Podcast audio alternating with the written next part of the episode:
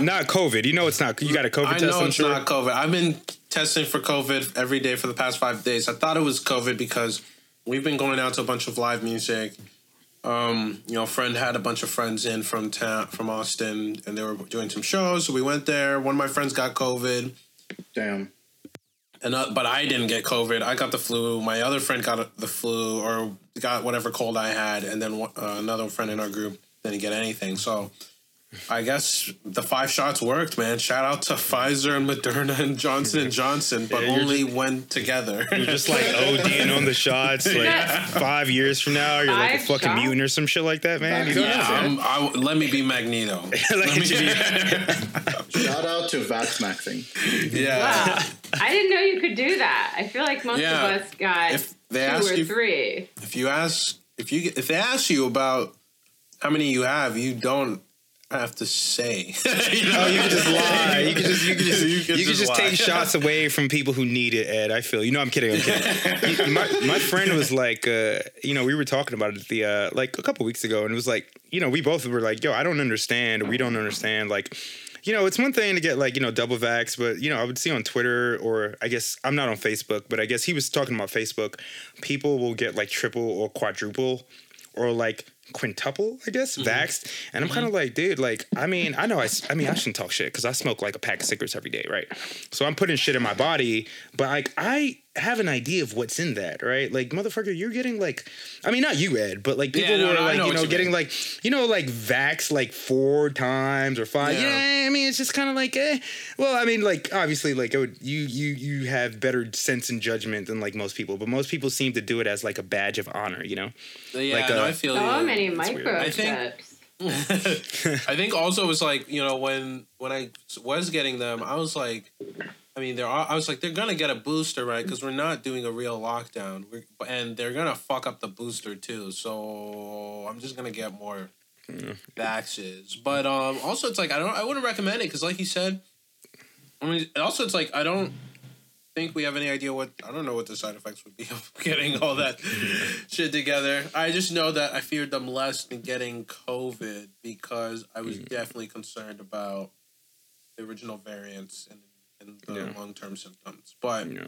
no, you're right. I know someone who um got the same vax um three times and was like I don't know the kind. I don't know the way that they. I'm not close with them, but the way they talked about it kind of sounded like they, you know, doing their part or something. You know, like clocking in. clocking in yeah, at like stocking up vaccines, stocking up vaccines the way I stock up Air Jordans. Like, yeah, man, that's a that's cool, man. that's all right. I mean, like, do what you do. Just stay away from me. I mean, it- you know, in five years from now, you know, you have a kid or some shit, and they turn out and they got like three heads. You know, you know, it was the uh, you know, it was the vaccine. So. the vaccine went in germline. Yeah, yeah. I'm kidding, by the way. Let me not push like conspiracy theories before people think I'm a fucking loon. I'm joking. I'm joking. This is a safe space for conspiracy theories. It's fine. oh, yeah. So, are we doing the show now? I'm also sick, so I'm out of it. I'm gonna rely on Jorge to like be the showrunner Oh. today. Jamie, listen, it is fine because Yeah, uh. I'm a little, I'm a little bit sick. I mean, we're all kind of a little bit sick here, but also as I was saying before we recorded, um, I watched Dune again for the second time, and uh, I fell asleep again watching it. um, and I have some criticisms, uh, and also. Ed, I mean, probably as we're gonna get into, there are some good things I liked about it, but um, yeah, I uh, I'm also in the same headspace in terms of just this movie, uh, uh, and a little Yeah. bit of as well. I, I I got a lot of criticisms of it. I'm just a shill because I want. I want the I want them to adapt the fourth book in the series. That's re- that's my that's eyes on the prize. See, that's uh, we'll, we'll get in. See, that's that's that's where that's where uh, I don't want to say too much before we fully dive in, but that's where uh, that's one of my problems is that uh, I I think that if you read the books, right, like you would take more out of this, and uh, I guess the only analogy that I could bring up is like something like the Marvel films, right, or DC films, and I know like you know the MCU and all that shit, but you don't really need to know the background story of fucking Batman or Superman because everyone knows it, even if you've never read a Superman or Batman comic. This one, uh, there was just a lot of moving parts and shit going on where I felt alienated as someone who's never read Dune. So Yeah, I agree with you on that tip a little bit. I'm just like, Also- well, I guess these these are like some weird witchy people. Okay, these people have powers. These people are, uh, you don't want to fuck with them. I don't know. Th- there, There, were, were tremors hints. type worms. Yeah, exactly. There were clues and hints. Well, on that note, Hmm. let's start the show. All right, let's start the show. let's start. Hello, hello, welcome to Cultural Marxism, a side series by Everybody Loves Communism. I'm Jorge Rocha, I'm Jamie Peck. and our guests, as you could tell, are Edward Fuego Jr. Hey? Anguessa. Hello? Edward Anguessa. Oh, Fuego. Oh, sorry. It's all good. Sorry, Fuego. Don't worry. And and also, as you could tell, the return of Aaron Thorpe.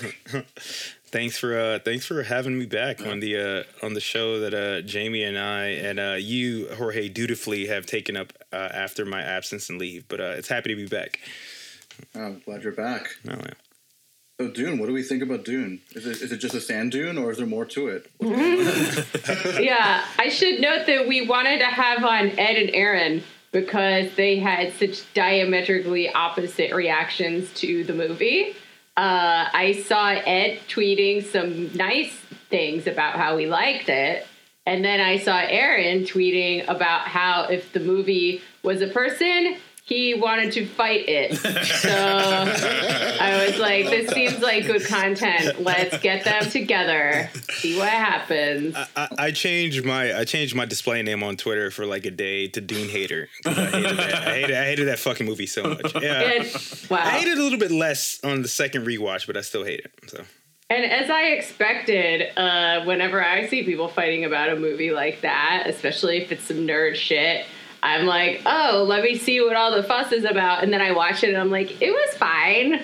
yeah. So, You See, Jamie, like I think Ed and I, uh, uh, I think that, um, and Ed, if you if you if you disagree, let me know. But I think um, we're both into nerd shit, right? Like, I mean, I think we're both like, you know, we're blurs. Uh, we're into we're into comics and sci-fi and shit. And um, I think that when you're you're a fan, when you're into fandom, um, especially about a, a series or franchise that you really enjoy, or just concepts, like I like space, man. I thought I would have loved Dune. Uh, people get very defensive, um, and they get very entrenched in their positions, and. Uh, you know, I'll I'll let whoever speak on what they thought about the film first. But one thing I will say is that kind of fucked me up because I'm coming off of watching Star Trek: The Next Generation, the first two seasons, and I couldn't help but make comparisons when I'm watching this. You know, um, I mean, one of the one of the comparisons, as I said before, is that I think that this film, I think you enjoy it if you've read the series. Um, if you haven't, you probably won't. With Star Trek, I'm kind of dropped into something that, I mean, there are like 60 years of canon that's kind of backed up by that. Um, the only, the only, I guess, uh, uh, introduction to Dune I had was watching the original one. Who who directed that again? I forget. Oh, David Lynch. Yeah, and uh, I- director. I fell asleep during that shit too, but I liked it a little bit more though. I'm not gonna lie. So, uh, uh, Ed, why did you why did you like what do you why did you like this? Uh, why did you like this movie? I that's a you know I think um you know like you said I've read the books I've read the books a few times I've watched pretty much all the adaptations I think I came into the movie especially because it was one half expecting a sort of like stripped down dumbed down uh adventure story. Um and not the massive epic story of the books. Um which I think is what you know you end up getting. You don't like you know they've taken out and they've made a lot of pretty significant cuts that I think I think the analysis by uh, Leslie Lee, uh, Struggle Session, is probably like the one I like the most, and that you know if you want a cool action movie, um, this is the first half of that. Um, but if you've read the books, you'll notice they took out the politics. They kind of minimized the role of the female character, specifically Jessica, who's like the emotional core of the book. That's his, that's that's uh that's his mom. The main character again. Uh, Lady Jessica, uh, uh, Paul, yeah. Paul Atreides. Timothy yeah, that's yeah, that's her. Yeah, I call them Timothy Shallots, but um, Yeah. yes, his mom, Jessica's mom. Okay, And so, like his mom in the book, you know, even though he's the POV character, his mom is easily is is uh, or you know even though he's the main char- POV character, his mom is like you know beating heart of the book. Um, you know, an incredibly intelligent person. It's a lot of her plans to help them survive and succeed. She's the object of a lot of other enemies' plans. The political intrigue is like I get why you can't put that in a movie. It's pretty complicated and like, and it would be hard to simplify in a, in a movie that's already so long. But it was like a pretty interesting uh, thread in it, as well as like Paul Atreides kind of coming off a little bit more hero-y and a little bit more chosen one in this Yeah. movie than he should have. You know, Yeah. in the book, he's um he's a fake messiah. You know.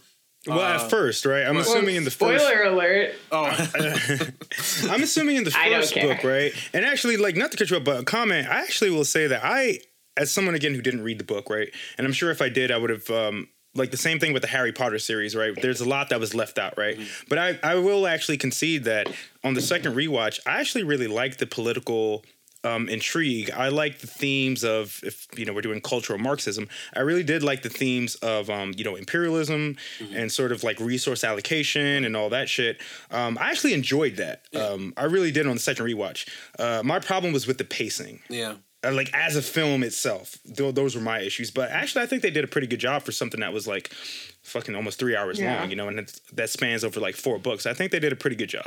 yeah i mean it's like it is a it's a pretty interesting um thing right because i think a lot of a lot of the movies especially well you know or, or to zoom out to, with dune it's like yeah i love it right and i think like you said they, they do handle some themes pretty interesting that are uh, good and consistent with dune as a as a story right talking about imperialism talking about like uh, you know the role that religion might have in people's lives, talking about the way in which power works, and and and talking about the weird dynamics that emerge if you're like trying to do some shadow society from the back, like the Bene Gesserit are, you know, um, talking about like responsibility and duty and all these other things, right? Those are pretty interesting themes that get fleshed out one way or another.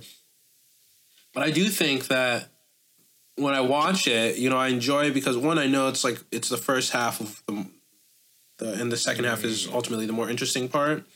Uh, but also because like I know, I, I or I feel like I went into it consciously lowering my expectations, but like ramping the up the hype and the shilling of it, right? Because I was like, um, I, I, I just want to one. I'm interested in seeing what he does with the second half.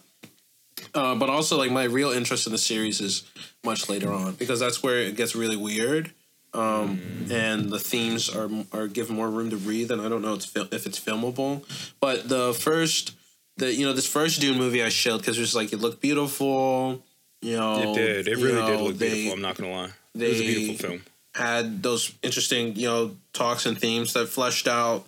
Uh, Timothy Chalamet is, was a good casting, or felt like a good casting for Paul, and brooding all the fucking time in every scene. the voice. Did you all see it in theaters? Because I'll never forget the way Nah. the voice. Oh, you, me- dude. You know what? You know what? That's and that's another thing too, man. Where like we were talking before, and I Mm. was like, anyone who listens to this is probably going to be like, you know, if you're like, you know, uh, counting points, you know what I mean? Like, Eddie, you already got like five points, right? There's nothing. And you know what? I will say that there are things, and again, there are things that I like.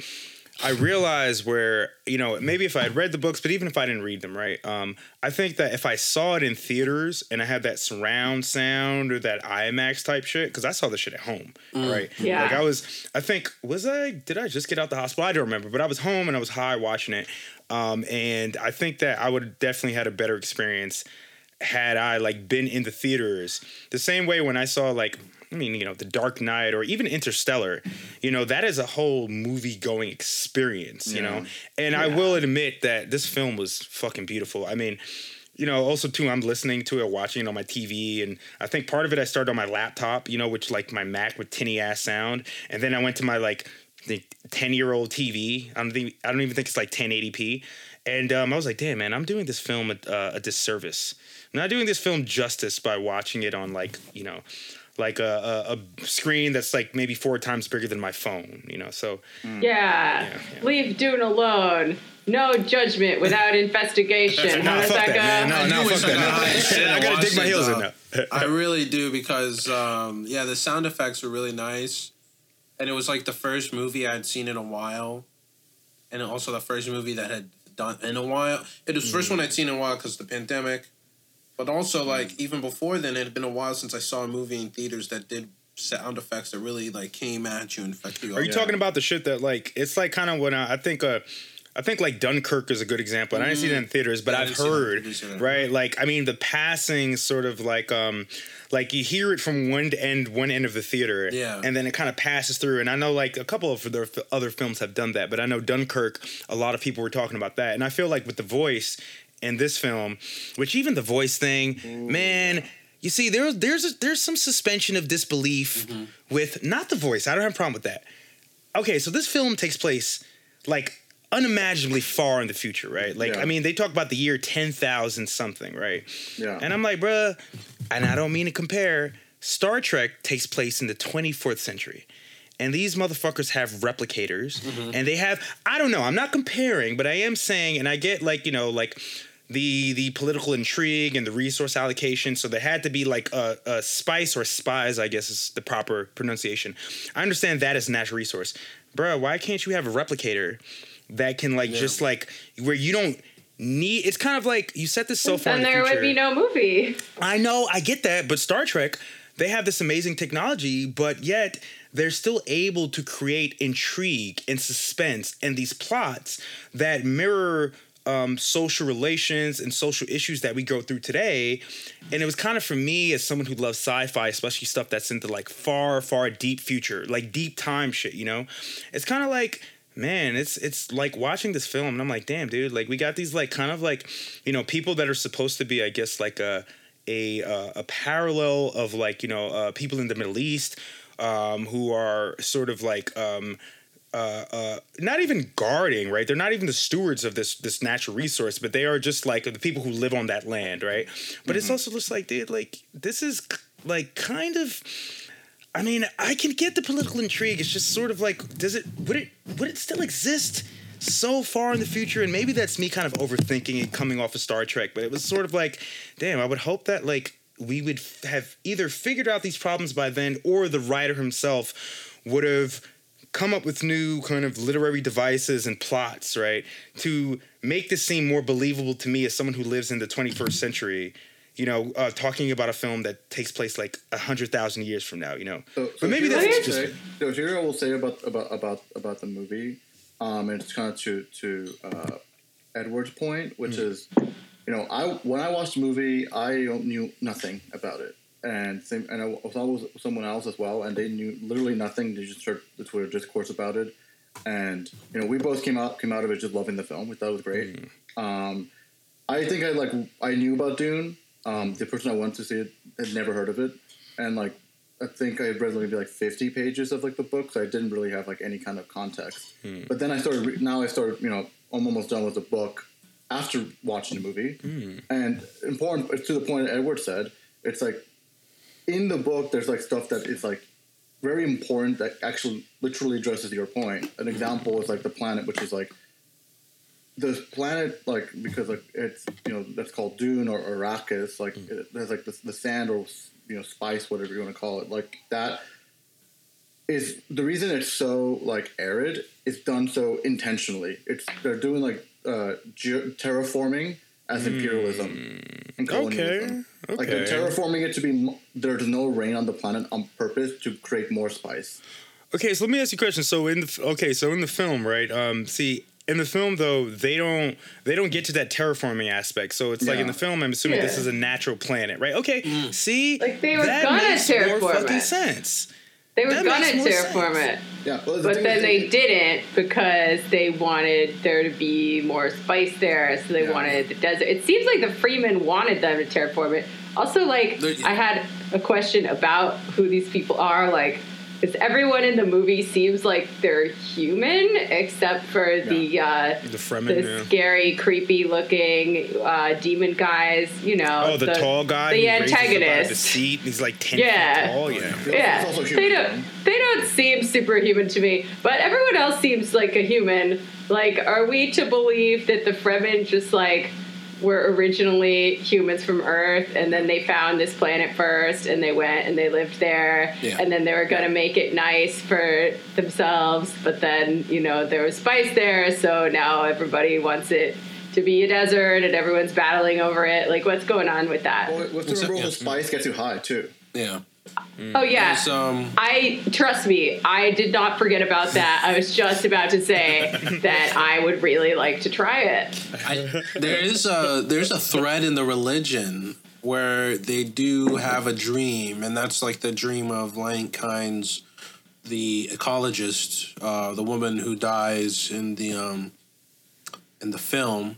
Um, In the book, it's a man, yeah, right? yeah, they uh, yeah, they uh, gender swapped. They made it woke. yeah, they made a they made a black woman, um, and uh, it was it It was uh, makes more sense in the movie, to be honest. yeah, I think I, thi- I think it does uh, in you know because in the book it's like this really old white Yeah. man who's just like uh, he's like I love you know I just I'm an imperial anthropologist or some shit like that you know. But uh, there is this dream among them and some of the Fremen of like a of a paradise on Arrakis, but it like will never happen as long as the empire is in control because the or as long as this empire is in control because this empire wants more spice, right? And there's like there's That's not a, communism. right, and there's there's other things too. It's like there's a there's a whole tension. Like for example, one of the core elements of the book is like, and something they cut out almost completely from the book or from the sh- uh, movie is that one of the reasons why you don't really see advanced machinery is because like ten thousand years ago, which is when their calendar starts, they were enslaved by like this massive machine race uh, that was of sentient AI, and they waged a war against them. This massive jihad, they, and their new They literally religion. call it jihad. Yeah, it is. It was a jihad, the Butlerian jihad. They destroy all thinking machines, and they put in rules that basically restrict like machines from developing to the point where they would ever really, even you know, potentially lead to something like that or get someone Yeah. interested in that, right? And so, I'm always like- saying that we need to be doing that. right, and so they do. That's when they start go doing all this Me weird too. Me shit. too, for the record. They start they start genetically modifying people. They start training people. They start uh, that's when they make the Bene Gesserit, right? That's when they make the Mentats. That's when they make the Spacing Guild. They make people replace the computers, and that's like that is an important tension because that's the foundation of all the political factions. That, see, Yeah. man, that makes a lot of okay. So the way I'm envisioning it now, right, is that like this movie. If I had to put all of these sci-fi films and shit like that in like a timeline, uh, this is tens of thousands of years after uh, uh, Star Trek, after The Matrix, after any film where we uh, develop advanced enough technology that has the uh, the the threat of uh, developing, I guess, a singularity, right? Where they kind of get this consciousness and the sentience, and they realize, like, oh, dude, we don't need people anymore, and that makes a lot of sense, right? Why we would not even revert to some sort of Stone Age like past, but why like there would be stringent um, um, you know, uh, protections in place, right? Cultural, political, so on and so forth, that would prohibit any development of AI technology. But see, in the film, and again, I, this is where I think that if you read the books, right, and you were forgiving when you watched the film because you understand that they only have like, even though this was like three hours, Oh, I'm they not. only have I think they should have done it. That was a big. they should have done on it because it would have made more sense to me mm-hmm. because I'm watching this shit and I'm like, bruh, in the year 10,000, I mean, which is, I'm sure, an even different calendar. Like, why are people like, I don't know, dude, like, why wouldn't you instantly be able to teleport anywhere the fuck you want?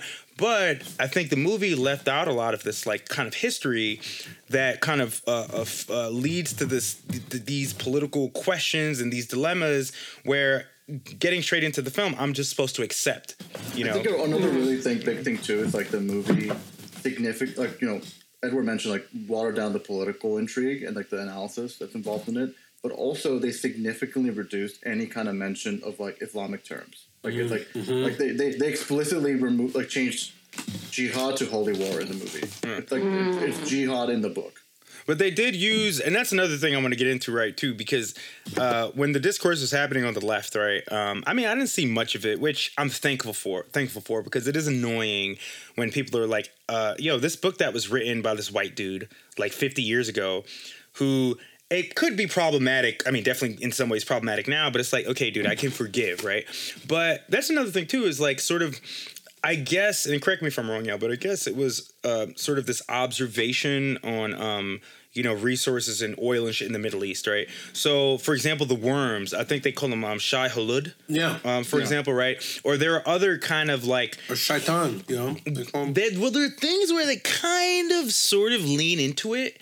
You know what I mean? And I, uh, I don't, I don't know if I actually would have had a problem if, like, for example, if the Fremen were supposed to be, which in the film they really are, like, I mean, I don't even know from what country, dude. Like, I mean, they're they're they're they're Arab people, right? I guess supposed to be in the film and in the book, right?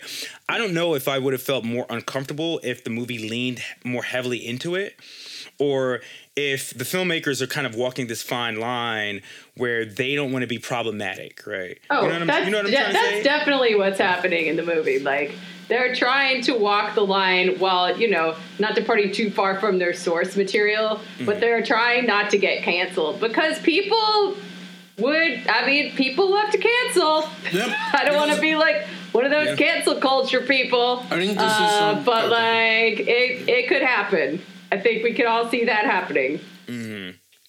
it's um you know and i think that's also part of the um, you know i think part of also one of the problems with the film or one of the limits of the film is you know the book is the book was written in a way where it's like kind of it kind of is saying a bunch of really crazy uh political ideas Yeah. that At the time. yeah, at the time, that should be you know talked about in the sense of like, you know, Paul is con- Paul is not actually a savior. He's actually and and the fact that he's a god is actually fearsome. He's a monster.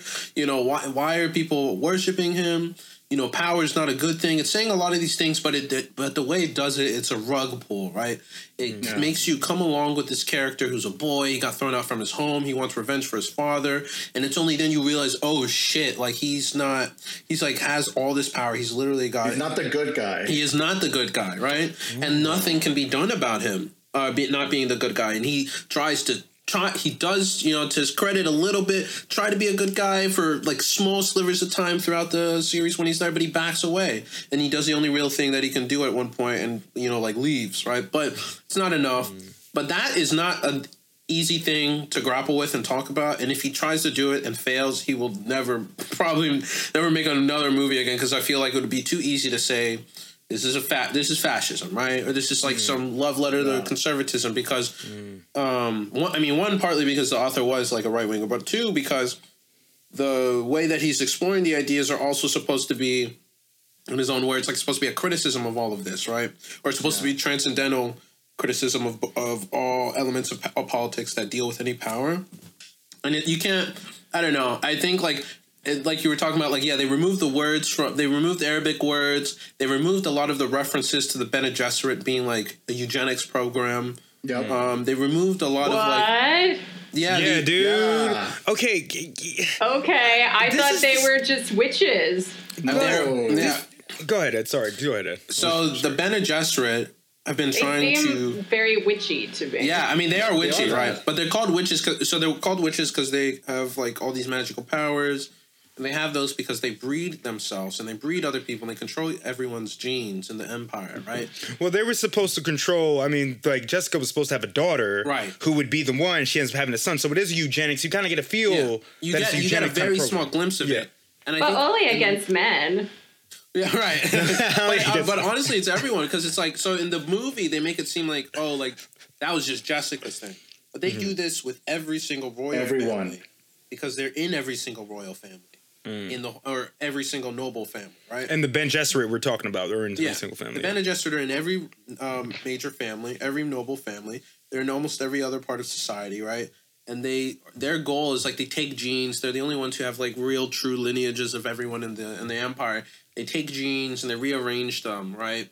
Um, and they and they do breeding to make certain genes express. Like that will be a bigger plot point in the second one. That's maybe that's why they didn't remove it because there's a big plot twist there um, with a bunch of people. But um, like it is, it's a the elements like these help clarify the threads, and it is hard also for me. And I think part of the reason why I ended up doing Shilling is because I actually don't know like whether or not the movies are good depends on the part two, right? Yeah. That's There's, true. Yeah. They, there's Yeah. like there's not too much here. It's just like it it really comes down to just being like a little action adventure film, right? But Yeah, it felt like a, a very uh, obviously a prequel, and they set it up a little too nicely at the end when he's like, "This is only the honest about that, beginning." be I'm like, "God damn it! Thanks for wasting two and a half hours that. of my fucking Trojan- life." Like Zendaya is barely in it at all. I thought she was like a primary character, and then Nope. she's only in it for like fucking ten minutes, and Yeah. I'm like, all right, "All beginning right, and end, where's, where's the rest of it?" Yeah. Yeah, dude, that's why I didn't. Okay, so like two points. One, I think that you know I was thinking about Starship Troopers, um, not the Heinlein book, because Heinlein was actually like a. I mean, he's right winger, right? It was very, it was very obvious that he was in favor of a militaristic, authoritarian um, society. I guess I think when he wrote that book, right? But the film obviously was a parody, you know, and I can respect that. Even um, who's the author of, of Dune again? See Frank Herbert? Am Yeah, I Frank Herbert, okay? yeah. So Herbert, even though he was a conservative, obviously he is, and at the time too, he's critiquing the ideas in the film. So even though I'm Be like a today, like an isolationist paleo conservative, maybe. yeah, almost like a Barry Goldwater is kind of the feel that I get from him. I might be Yeah. wrong, but that I think, kind no, of like you're, pi- I think you're right. He's also It was I mean- '68. this transcends Mm. the, his politics. This man was like incredibly demonically horny, and it comes through in his books.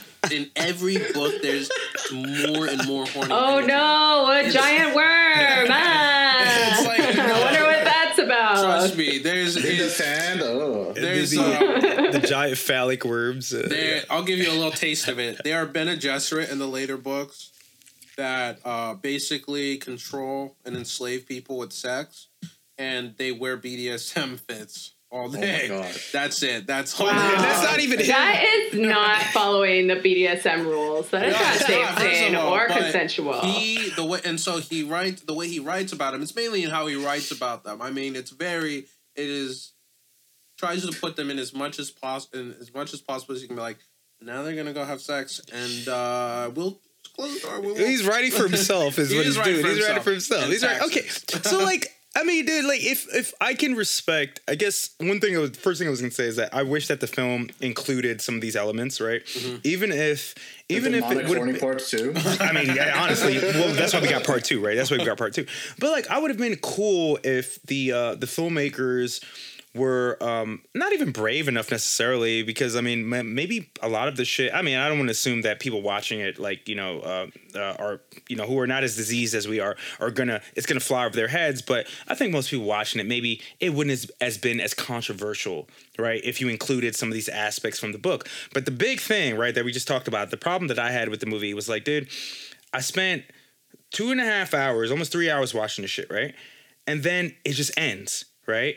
And as someone who's never read the books, right, it felt like I got Trojan horsed into this thing that should be like a fucking epic. And I mean, dude, like I watch, I mean, I've like I've watched movies or franchises that I know that there's gonna be a part two, right? And I felt like for an introductory piece, like the first film, um, which I don't even think they were sure if they were going to make a second one, depending on how well this one did. I just like watched it and I felt like I was betrayed of my time and attention. I mean, I fell asleep to be fair, but that's why I fucking fell asleep too, right? Because the pacing and shit. So it's kind of like the movie ended. And I literally had to like look at my phone. I was streaming it on my phone, whatever, to my TV, my Chromecast. And I had to be like, "Yo, is this shit over already?" Like, I know I fell asleep for like thirty minutes, but like, I felt cheated because it felt like a not even a cliffhanger. It just felt like you know, you go outside, like uh, if you're working at a restaurant, and you smoke a cigarette, and then your boss like calls you outside. He's like, "Hey, you got to put that shit out," and I like put it out before it's even halfway. And I was like, "Dude, like, I wanted more," and I felt like I felt betrayed, and I kind of felt like, "God damn, man, like this was it." You know, it's like eating like less than half of a Subway sandwich or something, man. You sound a little satisfying. bit. You sound a little bit like my Jewish grandpa. R.I.P. the food was terrible in such small portions. It That's was, what you though. sound like. It was though, and I mean, It's like, did did you want more of it, or was did it taste like shit? Like you can I only wouldn't pick say one. so what you're saying is you want to see part two, right, Aaron? No, what I'm saying is I do. I'm gonna watch part two anyway because I mean, dude, like I'm a, I love like I mean, Ed, as you know, like when uh, when I went on this machine kills, man, I like I fucking love space. I love aliens. I love all that shit. Of course, I'm gonna watch part two. Um, actually, you know what? I, it's an interesting thing I was thinking about. Like, I know that people did. There was discourse with people saying that movies should only be seventy minutes long, and ninety minutes long is what it was, right? Dude, Yeah. this is two and a half hours long. You know what? Maybe they should have just made it like three and a half hours. Yeah, Maybe honestly, then I would have been like, "Fuck it, I'll watch like, it. Like. I'll, I'll like Honest- it, baby." You know? A friend of mine he falls asleep during movies all the time and he says it, it's because they're boring and they're and the reason he says they're boring is they're too short for him right? Like hmm. when, but and so I'm like what the fuck are you talking about? And he's like okay I can watch a season. I'll watch a season of a show an hour long show 10 episodes 10 hours.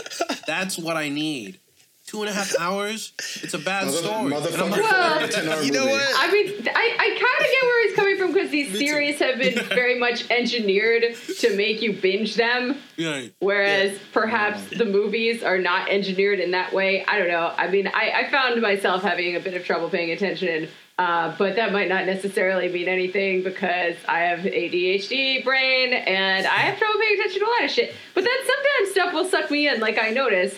Uh, but like it's not always necessarily good. Like I watched this fucking rom com the other night that had Charlie Day and Jenny Slate in it, and I was like, well, I have to watch that because I like both of those people. like to love Jenny and Slate. Oh, was it good? Um, not. I. I'm still not sure because it just pandered so hard to people exactly my age that I was just like charmed from start to finish, and then afterwards I'm like, was that actually good or not? I don't know. Uh, so I guess what I'm saying is it's not necessarily an indication of anything whether or not you uh, get bored or fall asleep or whatever because all of our brains are broken. Yeah, I, I, mean, that's, say, go ahead, go ahead, Jorge, go ahead. Oh, the only thing I want to say about the film in terms of like length is that I think maybe I I don't know. I have not looked into this, but I sus- deeply suspect there's like some like ultra like long like director's cut out there. Oh, there like- will be. Hell yeah. or like like, like uh, maybe like later maybe, maybe like later this year or like maybe beginning of next year because like, the next movie's gonna be October 2023. Mm. So it's like maybe like beginning of next year. Like oh, we're gonna release the the Villeneuve cut. And Yeah, the like, Snyder. Yeah, exactly. Yeah, exactly. and it's like five hours, and it's like maybe, and it turns out it's actually like really like much better. I mean, I like that man. Like when he, I thought of the Snyder cut, which I did not like. Um, I didn't, I didn't like it at all. I, I mean, like I'm happy that he's not involved. Anyway, that's a different. that's a different podcast. That's struggle session, uh, which I'm also. Uh, hopefully, we'll. No, I think they covered that already. Anyway, dude, uh, it's like this. This movie should have been like a blunt, right? Where like, bruh, I don't smoke. I really don't even smoke blunts, but I'm using an analogy, a metaphor. Um, it's like I could smoke a blunt, fat ass blunt, and put that shit out and come back to it. You know, the Zack Snyder thing because it was actually split up into three parts, like the Snyder cut. It was kind of like, oh, dude, I'll watch part one and then I'll smoke a cigarette or smoke some weed or whatever, and then I'll come back and do it. Like I feel like. And you know what? I'm thinking about the day. I'm thinking about the Lynch one, the original one, which I watched and I fell asleep during that one too.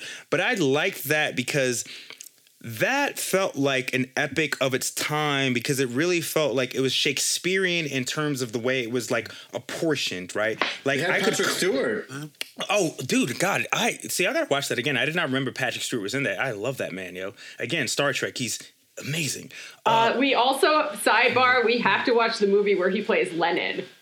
Oh, bro, Andre, um, Andre Dumas posted that on Twitter. Yes, it's apparently he played Lenin in this Yeah. fucking British film, and Which Andre is posted a clip from or crazy. somebody I else mean- did. I mean, And I was Patrick Stewart is a socialist. Oh, he is a comrade as well. I mean, he's oh god, dude. Uh, I'm gonna after this, I'm gonna get really stoned and watch Next Generation, so I could like to the palette, like wash out like the palette from watching this fucking movie. But this, this is, what, I guess, what I'll say, man. It's just like you know, in terms of length, the last thing I'll say on length is just like, I feel like either go big or go home, right?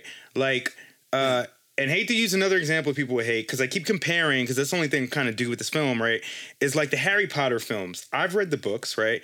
There are a lot of things that they didn't include in the movies, but I feel like what they did decide to include and the pacing added to the world building and the plot of the movies, right? The music too. the music to everything. And uh, yo, I will say aesthetically, this film looked great. It sounded great. The acting was, I mean, I guess whatever. Um, but you're not. Well, I'm not watching for the acting. But I feel Oscar like, Isaac knocked it out of the park, in my opinion. I mean, Oscar Isaac always. Wait, Are you serious? Which one was he? Was he, the was hot dad. dad? He was, the, yeah, he was the Duke, I guess, right? Yeah, he was the Duke. Um, but dude, Oh, like, yeah, I he's feel good. like. Oh, he's like I mean they were they were all like good actors. Like I mean the acting was whatever. It was fine, but I guess again, last thing I'll say about the pacing is just that they didn't. Now that you guys are telling me, Ed, you're telling me that there are a lot of things in the books that they didn't include in the movies that would have made more sense to me and made it more engaging to watch. I wish that, like, I mean, I know it's a hard job too, right? It's like you, you have this long ass book. What do you decide to like put in here, right? To have the plot move along and also to set up for the sequel. And I feel like maybe they didn't do such a good job of deciding what they wanted to pick, whether it was because they didn't want to be controversial, whether they didn't want to get canceled, or they thought that this wouldn't be in the best interest of time to do it. And I think that that's debatable. And maybe, you know, if I read the books, and maybe I will read the books, um, before, especially for the second one, you know, maybe I'll have my own director's cut where I'm like, nah, you guys should have added in this, this, and this to make it more interesting. But that's what I'll say about length. It was it was too long, but not long enough. Right. I, I will say one thing about you know keeping to the text is that um, I the book overall is still significantly better. Even though I, I love this movie, but the book is still much better. Solely for like the first chapter in that book, because that first chapter is like one of the best intros to a book I've read. Because, um, you know, it's pretty much it kind of describes like kind of setting the pacing, but also shows like because in the b- movie, the first chapter is like within the is in, in like the half hour point, which is like when he meets the um uh, The info dump scene. yeah right right the info dump scene and kind of like puts his hand into the box, like that's like actually the first chapter of, the, of the book. But but what I did want to mention though is um uh, I mean maybe we could talk about this like uh, a bit later, but you know I would want to get people's opinions on like what how they felt in terms of like the aesthetics of the movie because I I feel like that to me was like the if I have a criticism, it's probably that. Really? Really? Okay. What's your criticism? I thought it looked sick. It looked. I- yeah. Uh, I mean, so I thought it was just kind of very bland, to be honest. Yeah, like the Eternals, almost kind of, you know, which was a horrible movie, but that's a lot of criticisms Yeah. that people had about that film was that it was very washed out and bland. And Yeah, yeah.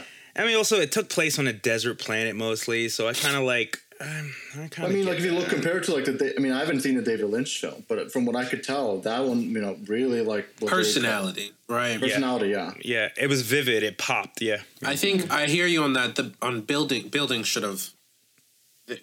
It's easy to fall back on the building being in a desert and being like, Yeah. "Well, it's washed with this and that, and it's not really visible. You don't need to see it. We'll just focus focus on the mm-hmm. vistas." But yeah, it was a missed opportunity, definitely. A good example, a good example of something that you know kind of gives a glimpse as to what it could have been was the scene with the Mentat. Um, forget the guy's name, but like the Mentat for the Atreides family, mm-hmm. uh, where he had the umbrella in the desert. That gives you a glimpse of what the film could have looked in general. Do you remember that scene? Mm-hmm. Which is like they're just in the desert and have like this really mm. cool looking umbrella. yeah, yeah.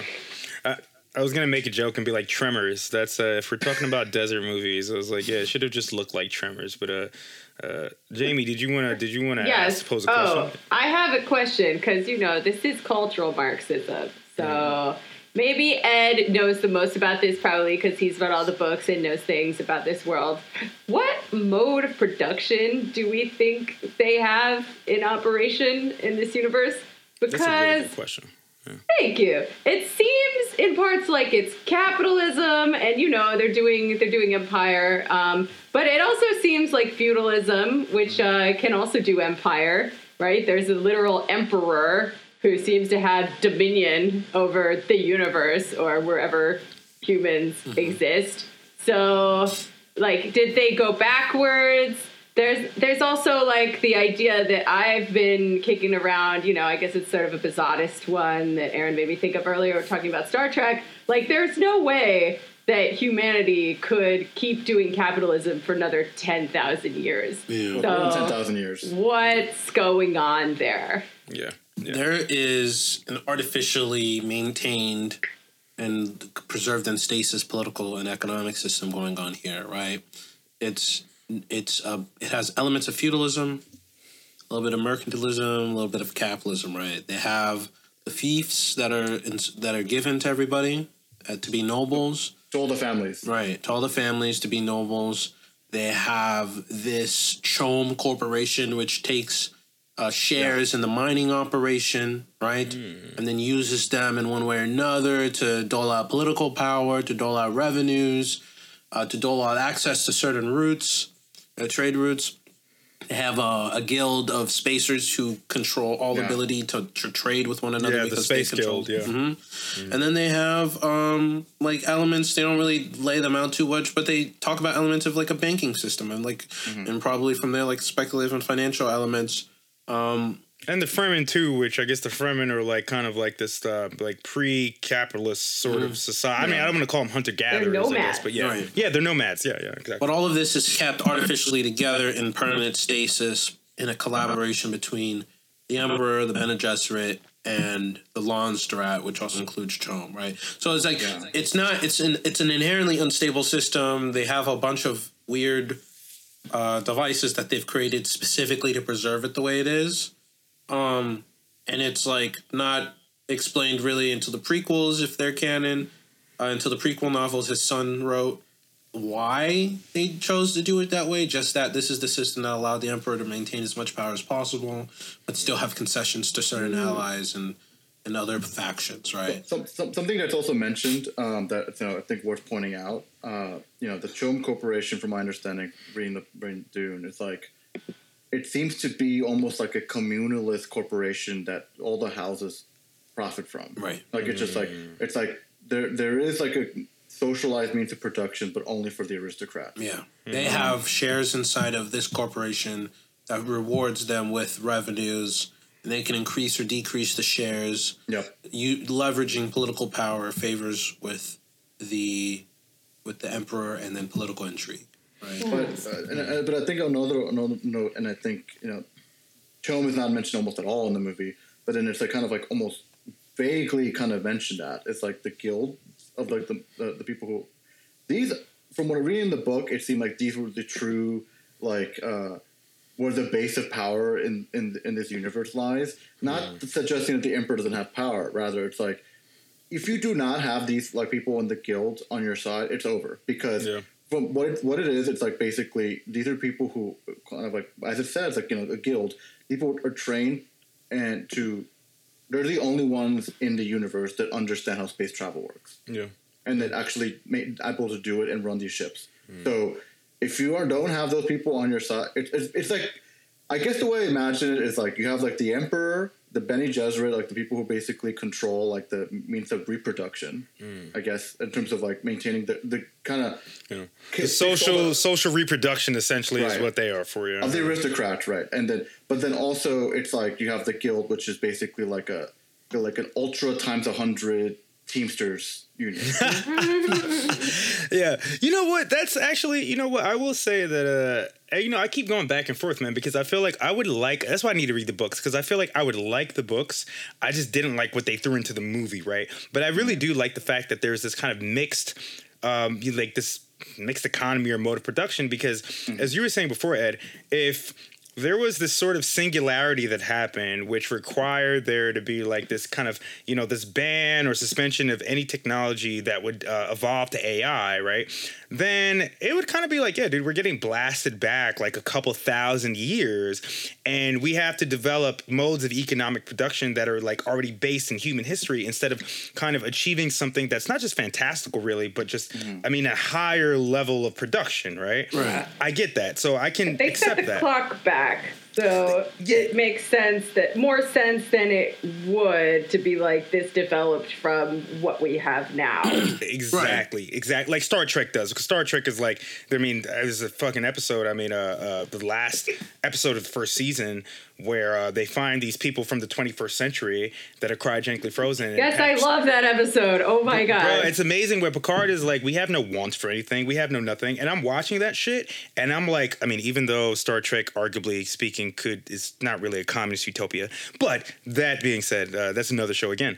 But I've um, someone argue with fascism. Oh, I was I like, Bruh, I was have, No. I have, I don't wouldn't say it's fascism, but why the fuck do you need guns on a scientific quote ship? I'm sorry. hostile creatures Nah, out there. in also, the Prime. Directive is some fuck shit. Nah, that shit is. I mean, it's better than anything we have now. But I will say that it makes sense that there's this kind of mixed economy, and I, I do really enjoy that.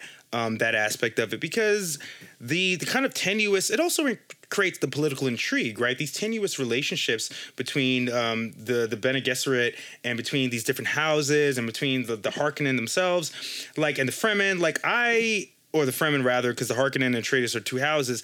I like all that shit, and it makes a lot of sense to me. Um, and I guess I really have nothing to I have nothing to really say about it and critique on it because thinking about it more deeply, if I mean Star Trek finds a way to with its uh, sort of post scarcity mode of production finds a way to create uh, these elements of sp- uh, suspense and it kind of spins these plots. And um, that's obviously not the case here but because it's not the case that that really makes the story and i think the characters especially if you've read the book uh, more interesting so i mean Yeah. yeah, that's nah. I can't really say shit about that. So another point to uh to uh to Dune, I guess. Wanna It just wasn't throw in in the a plug. It was not in the movie. I'm though. just throwing a plug for a minute there.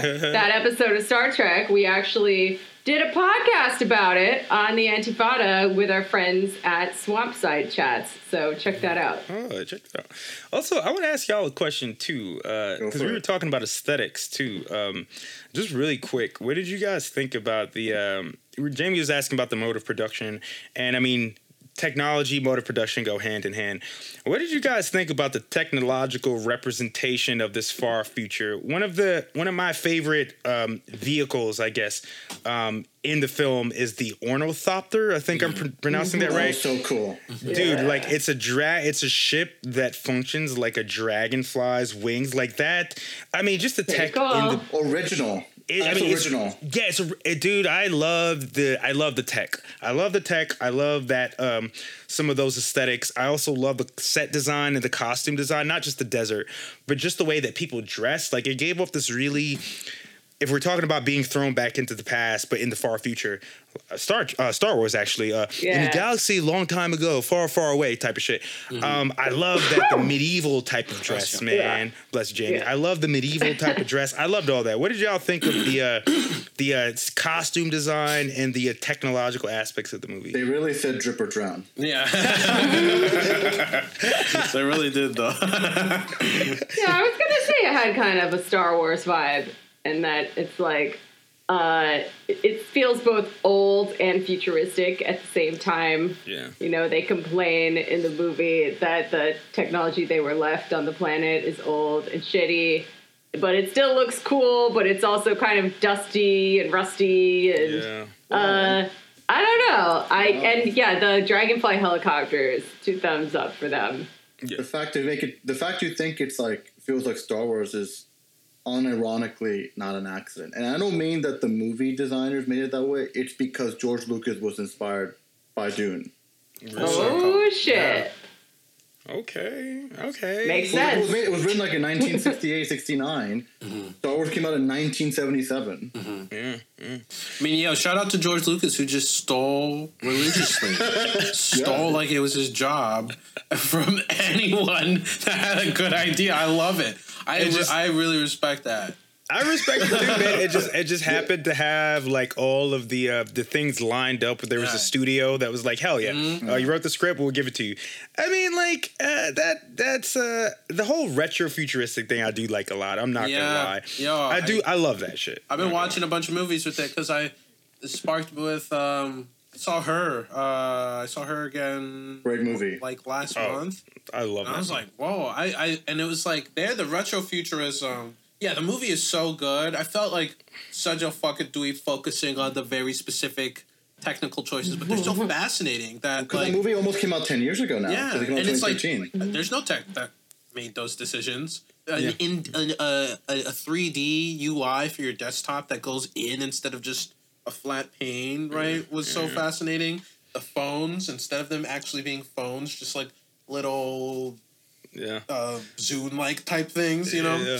I uh, I really I, and I've been fascinated with like choices that movies make about the way that tech looks, and I think retro tech is really interesting because that's the closest you really get to genuine novel original tech depictions, right? Most tech that we get today is just Yeah. like here plus 10 years, here plus 100 years, here plus 1,000 years. And instead of like, what if like in 1980 some dude made a different decision? Or what if in 1995 they made a different decision? Which is more interesting. I think. Some, something that I saw in Dune that I thought was uh, it really appealed to me. You know, as uh, something I've always kind of dreamed about in terms of my tech dreams. You know, like I, I didn't get into software engineering just because I was like it's a good job. I, there are some aspects of me that I find genuinely enjoyable, but in terms of like wild tech dreams, it's like what I really liked was like the hologram and like kind of the, the, the voice, like the AI teacher of sorts, like that Hmm. that kind of describing like when it's like the way like the narrative device to describe like what spices. Yeah, yeah. like, using it Yeah, to like the- learn shit. Yeah, I the thought- exposition. Yeah, yeah, yeah, yeah. Like I love that concept and like you know he's like using it to like understand like I think it was like explain like the worms or like Mm-hmm. when he was almost killed by like that by that by that drone thing. Yeah. like like there was like this huge like you know hologram that was going on. I think that's like really cool. And i think that's something that you know a lot of people who you know talk about like say virtual reality or augmented reality get wrong. I think that's an example of it being done right because i think you know to the to, the- to the point of like you know people want to try to think of we can just like uh we're gonna escape this fact that we as humans will want to interact with things with our hands Yes. that's why like something like smartphones make sense, whereas something like like oh yeah, I'm gonna put on these goggles. Yeah, yeah. You want something that you know what? That's a really good point because I think that I think that this film, in terms of like again the depiction of technology, and um, Star Trek actually doesn't do this very well. Um, even though I mean, obviously in the '80s and I guess retrofuturistic, um, this film makes all the tech look organic. And again, I have to bring up that ornithopter thing, man. Like, I mean, even like you were saying, Jorge, like that little drone device or whatever that like Yeah. tries to like kind of uh, uh, kill Paul or whatever. Like that looks like a bug, right? Like Right. the tech looks very in the film mostly. It either like Jamie said, it looks worn and dusted and antique. Or it looks v- like futuristic to the point that there's this melding between the organic and the inorganic, right? And I really, really like that a lot. Um, feels alive. it feels alive and it kind of feels also just more like I mean, whereas Star Trek is like, you know, and again, like there's reasons for it set in the 80s, also just uh, budget uh, constrictions. But I mean, like, I feel like watching that, I'm like, yo, this is what motherfuckers in the 40s or the 50s thought the future would look like, you know? Um, and I love the retrofuturistic design, I really do. And this film definitely does have retrofuturistic elements, like Edward, you were saying, but it also manages to meld that organic and inorganic, right? Which to me seems more realistic. As you were saying, Jorge, it's like, no, we're not just gonna add, we're not just gonna turn like Minority Report did, right?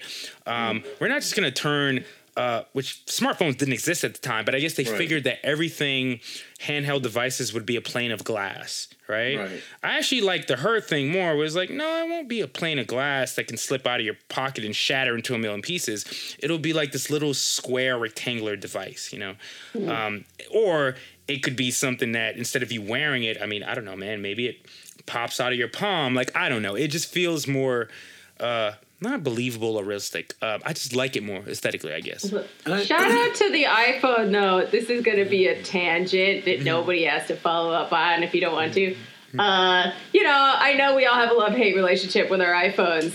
I will say uh, something kind of miraculous happened with mine over the weekend, which is that I was preparing a uh, tortilla española for everybody at uh, my cabin trip right? That's what it's like. It's like a quiche, right? It's got like potatoes and onions and eggs in it. I dropped my phone in the egg mixture Oh that I had already beaten till it was frothy. And I was like, oh no. I fished it out. I wiped off the eggs and it still works. And I was like, oh, good job, iPhone. And then I was like, and then I was like, "Do I do I make new eggs?" And my friend was like, "No, no, no, don't worry about it. You could just wait to tell them your secret until after they've already eaten it and they're all peaking on acid, and then they're gonna think it's really funny." So that's what I did, and they did think it was funny. And shout out to my iPhone for still working. You that that feels like yeah. Sorry if the my my nephew's up and crying right now, so I hope you guys can hear that. But um, but that's like you. That was like an iPhone commercial, man. You did the iPhone commercial thing. You know what I'm saying? like there's an iPhone commercial where the dude's cooking and spilling grease and all Oh, types of shit over his phone, and then This episode of deleted. ELC is sponsored by Apple. Everybody. Oh Yeah. no! You can't drop it in the commercial. They never acknowledge the fact that like if you drop the phone, it will shatter into a million. Oh, immediately. Well, I think it was more like shout out to eggs Really? because if I had dropped it in Shout out to water, Dairy. if I had dropped it. D- Wait, JB, can you? You're you know like I uh, mean, if I'm divulging too much personal health information, you aren't you like lactose and you can't Eggs- eat dairy? eggs can are eggs are not dairy. That's true. They classify it as dairy, but it's not dairy. man. Controversial topic, but That's a big ass lie that you learn when you're like five years old. They tell are you that they- shit is dairy. It's not fucking dairy, man. It's an They are not. bro. It doesn't, Okay. it doesn't, it doesn't There's- come from a cow. there's No, no, it comes from a fucking lactose in an egg. And actually, these eggs were incredibly free range because they had chickens at the Airbnb, and we could go free range. we could go get the eggs from the chickens, and it was really fun. Half the time, free range eggs are actually just those companies lie. Yeah, it's Yeah. fine. It's No, all of course they lies. lie. Almost all the time when there's a label, when there's an ethical label, you know. Oh, it's a lie. It's like it's, a like when I I buy American Spirits uh, turquoise and they tell me they're organic cigarettes, which I'm like, okay, aren't all cigarettes organic? But what does it even fucking mean, dude? It's a cigarette, dude. I don't fucking care. Um, yeah, it's it's wild. When I used to smoke spirits, I used to love the blue packs. I'd be like, I don't care, dude. I'll smoke it even if you tell me exactly what's in it. And Yeah, this can is just an do. example. this, this is an example of negation of a negation. I remember I went to Europe. I remember I went to Europe. Uh, This is about the. I quit around this time, but it wasn't because of the pictures. And I was looking at the pictures of lungs, and I'm just like pulling out the cigarette, like, damn, that's crazy. They just do that here. They just put the pictures of, of Oh what your yeah, lungs like look like over here. like gums bleeding and shit like that, dude. Yeah, and it's I'm like, Fuck. And Bro, people still do not it. people Like, do not care. Juicing on the box, cigarettes kill. like I know that's why I'm smoking them. I know. but I um, smoke because I'm hoping for an early death. No, I quit. I'm sick. I'm sick again, so I quit James got the again. voice. not, Aw, not, not a dude. Uh, I will say I'm happy now. I understand that meme that my friends were all texting like a month ago. You know, where she's like, "Use the voice," Oh and then God, I it's and then it's Jerry Seinfeld doing like the belly voice, like "Hello."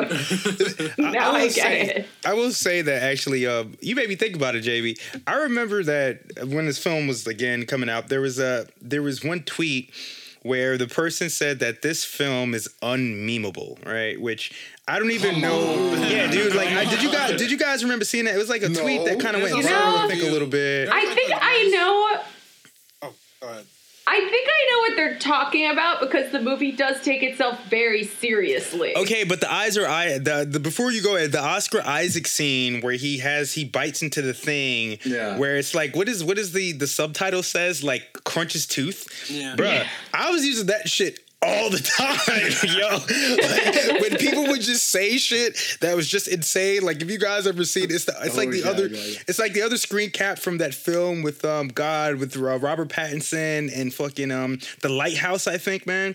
Oh, There's that okay. scene. Huh, I literally just watched that. Wait, What's the what's the guy's name that I'm thinking of, man? Willem Daniel Dafoe. Willem Yeah, there's a scene where he's like Not bearded and he just like is kind of passed out, just like.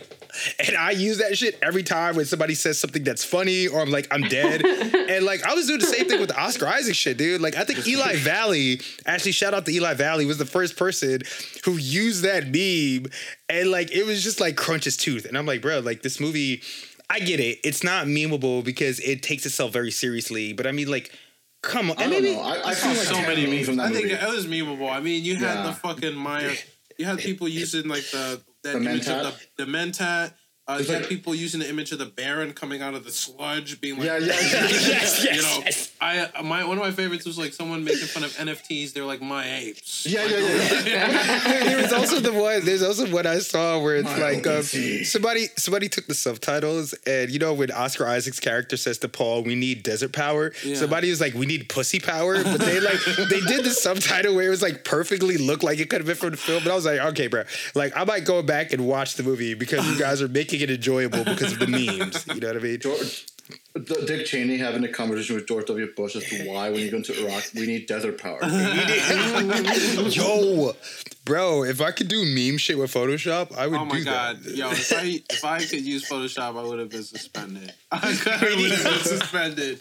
That's one reason I haven't learned. Do it. Now I want you to learn. I go out in a blaze of glory. It would be great. But I, but I guess too, like on that tip, then I guess like, uh, what do y'all, what do you guys think about, um, like, if if someone can pose the question that this this film isn't memeable, then that has something to say about how serious it is. Like Jamie, you said this film takes itself very seriously. Um, I don't know, man. Like, I guess. I guess I enjoy that or I can respect that because there's a lot of stuff that I watch now where I feel like because I'm I mean, Ir- so does Lord of the Rings take itself very yeah, seriously. Lord of the Rings uh, and Star Trek does too, and I enjoy and that they're all sort of very memeable shows. In fact, yeah, yeah. something that is memeable, unless it's a comedy, if it's something that's not a comedy, the way you, it has a lot of meme, it's because it takes itself so seriously. Exactly. Yeah, Which is why I- people can meme it. Exactly. What can Yeah. you not meme? Yeah, I feel like you can meme everything. Yeah. meme? I mean, like, yeah. I mean, there's no movie or show that I can think of that you can't meme. I mean, even something as kind of dark as Breaking Bad. I mean, there are tons of memes for that. And I mean, I guess my point too, thinking about it, is like I I like Sopranos. Sopranos. Yes, I mean, dude, their Soprano memes are. I mean, some of the The funniest. Sopranos is also a very funny show, though. That's to be fair, it is a very funny show. It is funny. I mean, I like the. See, the, problem I have with this film, there are aspects of it I like. Like, I like that it took itself seriously. Like, I really do because I'm watching like a lot of shit now. Well, or have watched a lot of stuff, and especially being online where I'm like irony poisoned. You know what I mean? Where everything is like a fucking joke, and it's like nice to watch like Star Trek, for example, where it's very sincere in its um optimism. You know, it's very sincere and it's kind of moralizing. And I don't even want to say moralizing pejoratively. Like the the the show. I mean, I, I know people have called it West Wing in space, but no, fuck that. The show came out before the West Wing. Um, Yeah. it's, it's sincere in a good way. And this movie, even if I didn't like certain aspects of it, like the length, um, also hated the fact that Zendaya, because I feel like I watched it mostly for the space shit in Zendaya, and she came in at like the last 30 minutes. Um, but I was like, dude, like, yeah, it should be an epic like film. It should take itself seriously. It's dealing with serious issues. It doesn't have to be like a fucking Marvel film. It doesn't have to be Sorkinized, you know. So I did enjoy that. There are just the other things I didn't like. So eh. I mean, could you imagine if this movie was Sorkinized? It's like it's like it's like it's like uh, Paul's dad just like we need desert power, and then Paul's front um weird. No, it's, it's gonna be it's gonna be Oh, a, what do what do the Fremen need? what do the Fremen need though? It's gonna be a, a long it's gonna be a long take of them just walking through the desert. Like instead of walking through a hallway, they're just walking Right. through the desert. just Yeah. There's a scene where- But they're walking in the weird way that they have to walk. Right. exactly. Yeah, yeah, yeah. He meets Also, with the like- emperor, and he like gives him a very long list Yeah, of yeah, reasons yeah, why yeah. you can't actually kill him in a secret coup conspiracy. He gives a speech and changes everyone's mind. Right. Yeah, yeah, yeah, yeah, yeah. I mean, if it was Sorkinized, the whole movie would have been like a three-hour speech. you know? It's so funny because you know they do this shit in, s- in a bunch. I th- I was thinking recently and talking with a friend about how like you know that that talking shit they do that all the time in anime. You know, mm, mm-hmm. like talk no jutsu is the, is a meme where it's like a character will have a long speech with someone and Yeah. it's a villain and they'll convert. But mm-hmm. like you do that shit, you do that shit in TV and it's a, it's horrible. It's a no. What the like? Yeah. No one does it well, and yet yeah. I almost all my favorite shows they have that at least like once every main arc, and it feels a lot better. And it's like maybe I don't know, maybe Sorkin should just watch some anime, you know, and figure out. How to, yeah, just watch some Dragon Ball Z where they like talk for like 20 minutes and the last Yeah. five minutes is a Care, fight scene. care, careful, careful there. You might you, you might have the worst outcome, and then just Sorkin makes an anime. No. Oh, oh, No. God. If you made an anime, it'd probably be like a fucking anime of the Obama administration or something like that, man. Like, Nah. You might, Dies. you It would be- the worst outcome. It would be like the the Marx anime, only Obama would be the Marx figure. Bruh, you just reminded yeah. me. I need to watch No, no. that too. I feel I feel like it'd be something like not even that. It'd be like like you make it like about the Clinton administration. Yeah. remember, remember the book that him and uh, Biden wrote together, "Hope Never Dies." I don't even know what the fuck it's about, but it's like it's. Amer- I know it's Sorkin? about uh, no, not Sorkin, but Obama and Biden, and like Oh, no, what? not a, Obama Pat, and Biden. Pat, someone Pat, Patterson. Pattinson. You talking about the, the Patterson, yeah, Yes, yeah, yeah. I remember Clinton, that. Clinton and Patterson. Oh, it's No, someone- it, oh, was, yeah. It didn't was with Obama Same and Biden dick. teamed up in the book, and Patterson wrote it where they teamed up and like did some Oh, spy shit and right. saved the like right, country. It right. insane. Obama and Biden are his Marx and Engels. I Yeah. thought you were talk- I thought you were talking about that that book that, that that fiction novel that Bill Clinton wrote. I didn't know Bill Clinton also wrote one, and I'm not gonna read it. No, Hillary, Hillary wrote a fiction novel where They she's can- like very can basically do all that obviously bullshit. They can the speak, main character. You know, I don't What if we read the what if, what if we review these no, awful novels? well, yo, Jamie, Jamie, Jamie, and uh, Jamie, me and Dre Uh, already did. Uh, we did that Obama book. So Too uh, soon. Too yeah, soon. yeah, too soon, man. And I just So- did West Wing with uh, Josh and Dave the other day. So I'm watch the fucking. West Wing? Someone Let me know else's when you do the second uh, memoir. I would love to join you for that because that's coming out. Oh yeah, it's supposed to come out. I wonder who Wait, will what's- ghostwrite that one. Wasn't it was it Trillbillies that read the uh, the Hillary Clinton fiction novel where she's like very obviously the main character is based on Oh. herself? I'm not sure, but I fucking I'm happy I wasn't on for that episode, man. There's also a book where she either won, she either out. became president or like never ran for president. I don't know what the. It was some. It was some fanfic that was like that, and it was just raw. It was called Rodham. Oh Yes, I know what God. you're talking about. Yes, yes. Jesus fucking Christ. Let me see. God, I did shit. And I read Hillary Clinton's whole book a few years back as well. The book titled "What Happened." Oh, I Oh my got God, that. I I got that- that sitting on my shelf, like back there. Like I'm, Oh, I bought it as a I love to torture myself. Is the moral of that I do story, love though. There are parts of that book sometimes where she, where Donna Brazile's like. So I was drunk as shit. I was crying in the club I was hell. drunk as shit in this meeting, and I was angry. it's there are parts where she doesn't realize she's documenting like a very deeply corrupt thing, and she was. But then the other parts where she's like, "That's why I was drinking." That's why I was drinking because we just killed a bunch of kids. Like yeah, dude. Um, I was, I was, I feel like it's honest. That's an honest human reaction, as opposed to like the shit that like Hillary Clinton or Obama do, which is like, well, uh, gonna go do something else now. oh, that was really good, Jorge. That was really good. that was really good, Obama. I looked Gonna up go- the book, and it What is is it? uh, it's a book where it imagines a world in where Hillary Clinton never married Bill and instead Yes, Rodham. That's what it's called. Oh hell yes, yeah! Yes, That sounds good too. But this one is good because it's by Hillary, and you get a little glimpse into her pathology. They're all they're all serial killers, man. They're they're Yeah. like writing the diaries of serial killers. But um, And going back to Dune, yes, this is yeah, why- yeah. I was just- that's- that's- Well, going back to Dune, this is what we're seeing with the progression of this trilogy. Yeah. The creation of, of, of someone like these people. Yes. On a galactic scale.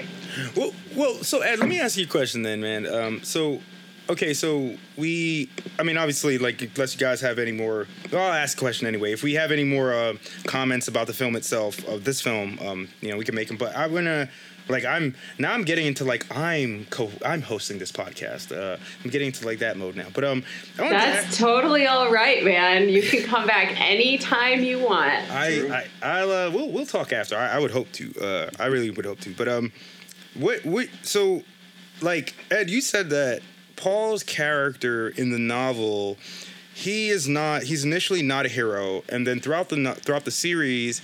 Um, he ends up not living up to the expectation, the lofty expectations um, that uh, you know everyone in the book expects of him, right? Um, and you, I think you were saying that would it be difficult for the movies to do this because audiences i mean obviously there's like the a and b testing where audiences are shown a film before it comes out and then we know this from like i mean there are a lot of films. I am legend for example is one of the films i can remember where the original ending was supposed to be um, bleak as fuck right? But people watched it like the the test audience and they didn't like it so they changed the ending. Um, do you think that the filmmakers will embark on this kind of story of Paul failing to um, to live up to his expectations, or do you think they'll change his story as the as the films progress? Because it's just not something that people might want to see? You, do you understand what I'm saying? Yeah, no, I think from everything I've heard about Denis, he's a he's a fanatic about Dune.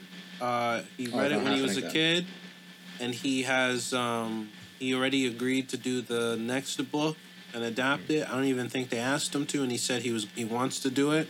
Hmm. Um, and you can't really do the next book because it's part of a initial trilogy. So you have to do the third book. So like I can see how he eventually just does a good chunk of the series, but um, you know, part of the reason why I always think it's hard to adapt, but maybe he could do it if, and why it would require someone who to be fanatic about the series is because, you know, the the trick that the that the story pulls is you sympathizing and you following and you being inside of Paul's head for so long Yeah, yeah. you know, that you don't really get a chance, except in flashes, to see or think, oh, like maybe someone shouldn't be a god.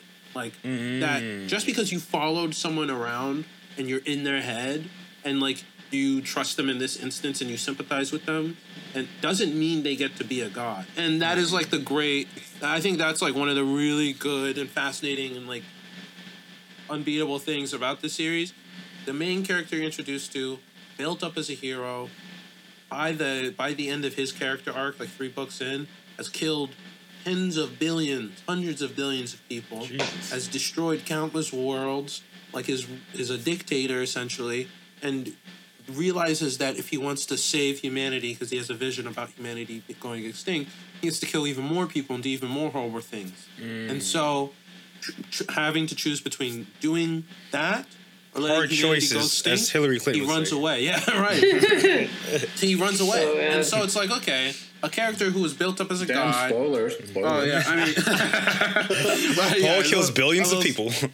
you know a lot of spoilers but it's like by that that's that message that he's trying to instill in the books is like you can't you should never ever trust someone with power because you always get power at other people's expenses uh, at other people's expense but to do that sort of narrative trick in the movies would be a bit of a hard one unless he does the subsequent films and does little hints of it like because uh, i mean you can do it i mean you just really need to establish just I think it's I, I don't think it's too hard to establish. I just wonder if like a filmmaker like him would trust the audience to do it because I think there's a lot of incentives to to think that the audience is dumber than it really is, Yeah. to think that people won't get it or fear backlash. But you know, if you just stick to your guns, you can tell this really powerful story about how um, a bunch of people trusted this kid with power because he seemed like a good kid because he was raised in a good family and because And look how cute he is. Come Yeah, on. yo, look how cute Timothée. You can trust that face. And then he turns around, and because of the power, it's not even so much about him. It's just because of how much power he has.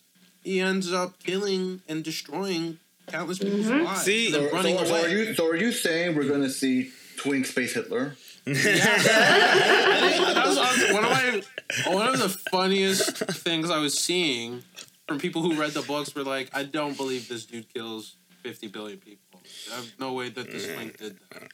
And so I mean, like, because he does, and the you know, so maybe maybe we see Twink Space Hitler. I, that's it's never who you expect, or you know, it's everybody who has that kind of power. I guess is the point. I don't know. I, Can I- I remember the quote by like I think I was looking looking at it before before we started recording it was like by Frank Herbert. I think I think he the way he specifically says it is like to what you know Edward was saying It's basically like something along the lines of this criticizing a what he described as a human tendency of trusting charismatic leaders. Yeah. Like you shouldn't like no one like all the executive decisions should not be behind a charismatic leader. Which you know what I will say that uh you know he, uh, Frank Herbert as you said that he was a conservative right but this, we're talking about like the 60s right I will say though that like uh, if we're going on again a cultural Marxist kind of tip that um that is a very like materialist i mean the it's a very materialist sort of framework right? At least like the movie is based in right? Yeah. obviously this contestation over power and resources and x y and z but also like it's sort of a rejection of the individualism that liberalism you know um, likes to kind of put forth right? Where it's like no like we care like you were saying the charismatic leaders are people that should not be trusted right? Because it is their charisma which allows them right to get away with the evil shit that they do I mean, look at Trump. Trump is fucking hilarious. Dude, I mean, it, it got me thinking of like how people. I mean, this is another show again, but Game of Thrones. How people were like, "Oh yeah, I'm a Khaleesi or whatever," you know. And it's like, Ah. yo, all the libs would watch that show, and it's like, forget the fact at the end of the episode, the end of the series, she flies a fucking dragon and torches an entire town. People are Yes, naming their fucking kids Yeah. Khaleesi Yeah, and the children. shit. And I'm just like, yo, did you not watch watch this and understand that like it's not a good thing to put one person in the position of power The sub- and influence the like this. subtext. Mm-hmm. Yeah, right. You Whether didn't get they're subtext. charismatic or not is the point. When is Yeah. the people the people got to be in charge? Yeah. I mean, that's the point that I took from it, but Exactly. I would. Yeah.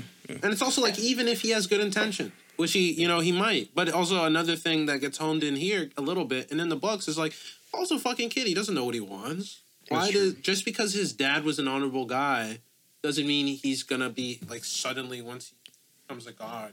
And he doesn't really want to be. I mean, he Yeah. doesn't want to be either, right? It's like kind of falling into this role that like he's not.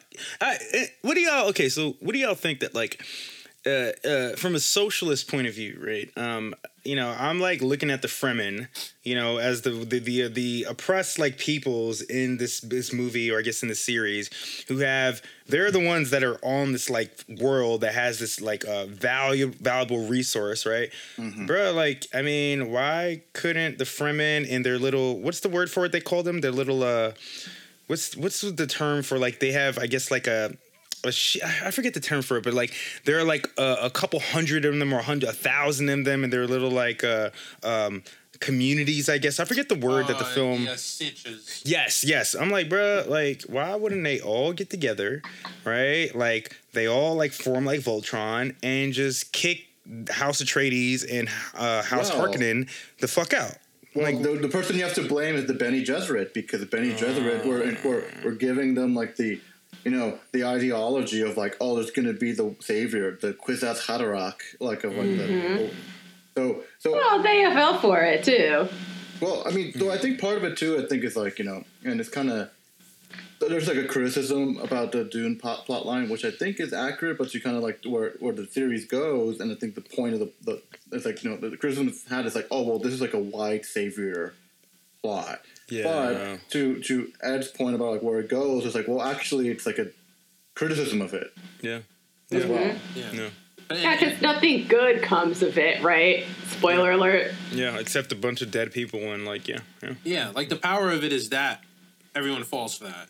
No matter that, so many people don't want white saviors. So many people talk about how we don't need the hero story. Mm-hmm. But once you give them a little bit of it, they jump for it immediately, and that's all it really took for him to just. Bro, turn- bro, it's different. It's different this time, bro. It's gonna be different this time. Bro, you don't understand. I lived with the Fremen for seven years. Bro. We got pussy power, bro. It's different. leave me. Man. It's be fun. I'm Shia LaBeouf. okay. Well, Okay, so, so before before I ask all of us to to rate the movie, Right. I have one last thing I want to say before we before we're kind of done, which is um um totally forgot. Oh my god. Oh god. no. oh No, man, no, no, no, no. Like, what, cut that part out. damn, man. Like now, I want to, I want to just throw shit out there like charades No, and just no, be like, no, is it's, this? to- it's, totally gone. Um, you think about it. I've got a Jason Momoa story that I want to tell. okay. Oh yeah, one Yeah. one thing Uh. I will say as a sidebar for Jason Momoa is the books in every single book. Duncan Idaho is in every single book, and they span thousands of years. So, uh, Bro, maybe- why is this man's name? Now you know I'm not gonna go this one. Whatever, bro. whatever, So bro. It's fine. I don't know. Someone didn't tell Jason Momoa that he just signed like a twenty year contract. Oh, to play Duncan Idaho for the I mean, I feel like he was born to play this role. Honestly, so yeah. I mean, what else is he gonna? He's just I gonna mean, play like gonna the play same Aquaman guy in a different movie. he ain't gonna play Aquaman in like one more movie, and that's probably it before the DCEU collapses. So yeah, let's let him play uh, yeah, it's Duncan always Idaho in the year ten thousand. Idaho Yeah, why not? in the year ten thousand. Oh. All right, whatever, it's fine. okay. Oh, I, I, just, I just remember. I just remember. Okay, go ahead, But, go. but, but Jamie, Jamie said tell her story though. But I remember it now. I'm gonna write. Okay, you write that down. I know how your brain works, as my brain works similarly. Um, okay, so I was visiting my friend in Hawaii, right? Um, I did not know, by the way, that there were like problematic things about going to Hawaii. I just needed to visit my best friend, and she moved to Hawaii to go be a witch there. Okay, so I was in fucking Hawaii, and uh, she like my friend texted me. She's like, "Oh my god, Jason Momoa is at the restaurant at the restaurant where she works." And I was like, oh, cool. I get to meet the most famous Hawaiian person on my very brief trip there. This is And cool. actor. So, yeah, so he was there with his little entourage. You know, they kept the restaurant open late for them. They like called ahead. It was kind of a small place. Uh, people get wasted early in small town Hawaii. So there was a fight that? around like ten o'clock. Nice. Uh, a local and a Hawaiian were getting into it, or someone someone who lived there and someone who was a local and a someone who lived there and someone who was just a tourist. Uh, someone made someone else's girlfriend. Someone insulted someone's girlfriend or something, and the guys like took it out. They took it outside, and the one guy had the other guy on the ground and he was fucking on top of him. And everyone like comes out to kind of look, to kind of watch. Right, Jason Momoa fucking goes sees what's happening, pulls the guy off the other guy, and was like, "Yo, chill." And broke up the fucking fight. Use and he's huge, right? Oh, so God. he's like using only his giant muscles and maybe a little bit of like, oh holy shit, is that Jason Momoa? And Mm-hmm. he was so proud of himself after that. And I was like, damn, that was a cool last night in Hawaii to end my vacation on. And then I asked him if I could take a picture with him because obviously that's what I want to do Jason with- Momoa. I mean, I'll with Khal pictures. Drogo. And he said, he said, I don't do pictures, but I'll give you a hug. And I was like, fine. I respect that. I took it because you know if he does one, then that's what he's going to be doing for the rest of the night. I've never said no when someone wants to take a picture with me. That's true. but But you I am Momoa, though, about point zero zero zero zero zero one percent as famous as him. So maybe at some point it gets old. I don't know. But I hmm. did. I did get a. He he gave a nice hug. I hmm. got in there, You felt his and I was like. This man could kill me with his bare hands if he wanted to.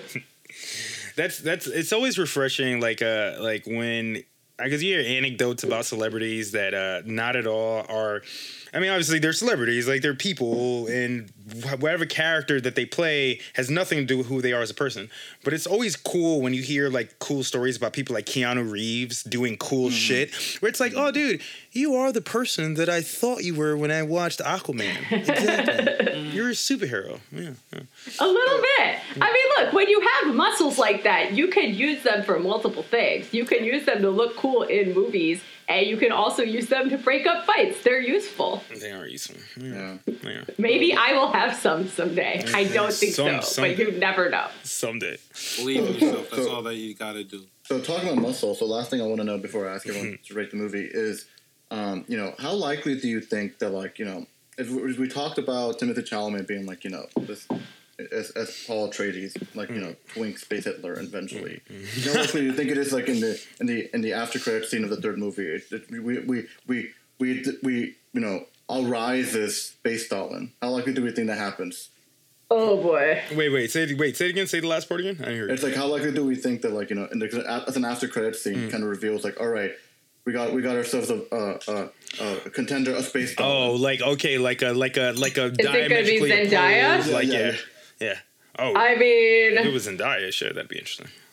I mean, look, if you want to be a leftcom about it, I feel like they're pointing to sort of some kind of Marxist-Leninist national liberation struggle on the part of the uh, the Fremen, and I think we've seen throughout history, state socialism does lead to some kind of Stalinist authoritarianism. So yeah, that would make total sense.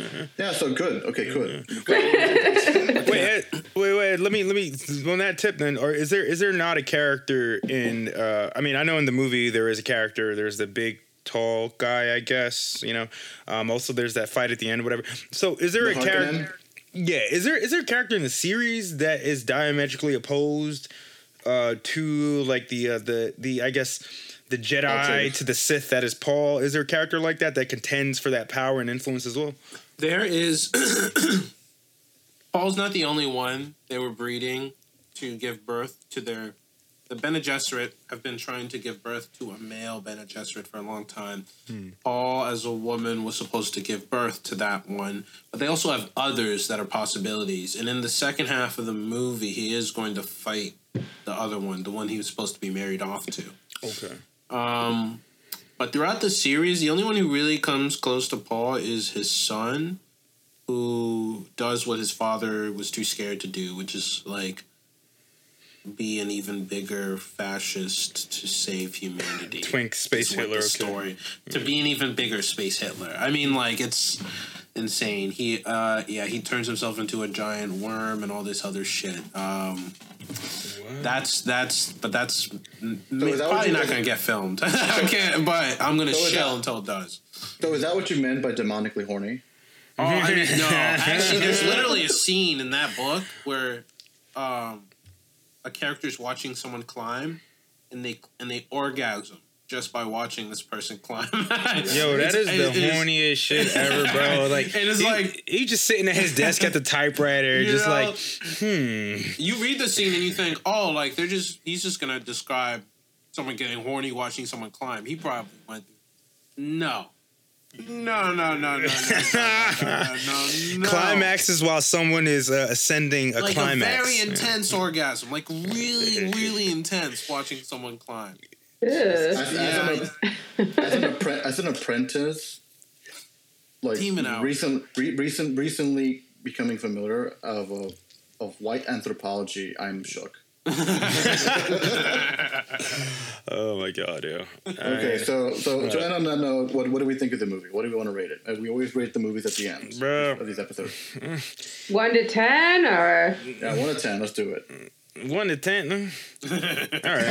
Well, well, out of five, out of five, five is ten is ten is. I feel like ten is a okay. Out of ten, out of ten. Uh, I'll give it a.